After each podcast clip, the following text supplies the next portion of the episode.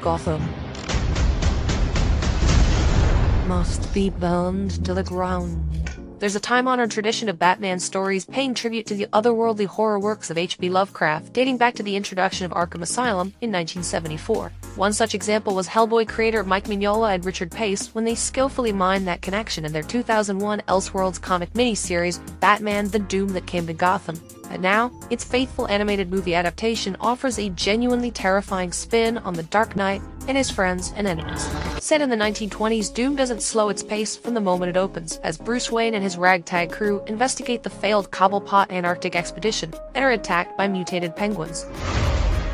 The film, like the comic it's based on, is designed for fans who don't need introductions to the huge cast of characters, ranging from Dick Grayson to Kirk Langstrom, and can just appreciate the way they've been altered to fit the pulp horror setting. Anyone else might feel a bit like they've showed up to a test without doing the homework. If you're coming from the comic, you might notice that a few explanations have been added to the film, though they feel superfluous, like noting that Barbara Gordon has become a famous oracle. Spirit, we come to us now. Anyone who knows the name Oracle would likely immediately understand the clever way the story riffs on that title.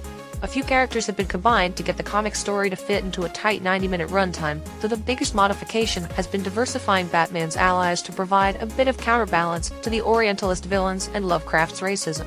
Lucius Fox is inserted into the story, though his comments about the discrimination he faces running Bruce's affairs, combined with the decision to trade out Tim Drake for Kai Li Cain as a version of Batgirl Cassandra Cain, does undermine the film's ending. The art is less stylized than the comics, hewing closer to the style of Bruce Timm's Batman the Animated Series but with some of the too sharp edges found in the modern computer animated DC animated works. Still, the numerous fights are excellently choreographed, particularly the especially monstrous versions of Poison Ivy and Killer Croc. The imagery is also hauntingly disturbing in quieter moments, like an eldritch horror lurking below the ice, or an utterly hideous and tragic version of Two-Face. While the recent run of live-action DC movies has proved largely disappointing, the animated films have been a bright spot. Within them, Doom is the best since Justice League Dark Apokolips War reset the DC animated movie universe in 2020. Our only option is to destroy Darkseid. Like the other standalone alternate universe films, Batman Gotham by Gaslight and Justice League Gods and Monsters, we could get a lawyer, or we can beat the hell out of them. Doom is free to imagine new paths for its characters and leave a heavy body count without worrying how it will impact future stories, and it uses that liberty to great effect.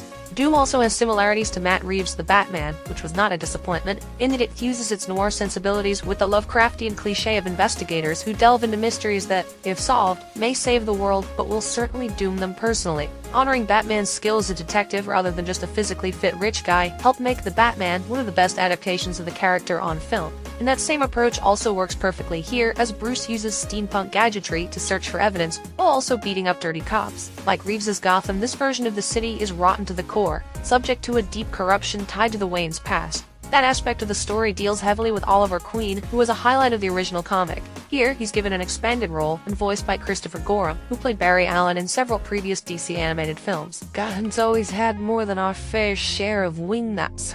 Gorham shows off his experience by seamlessly transitioning Oliver from a Teddy Roosevelt style rich boy turned big game hunter to a drunken wreck struggling with how to deal with the sins of his father to actually becoming something of a hero. He's a cultist that has long ties to Gotham?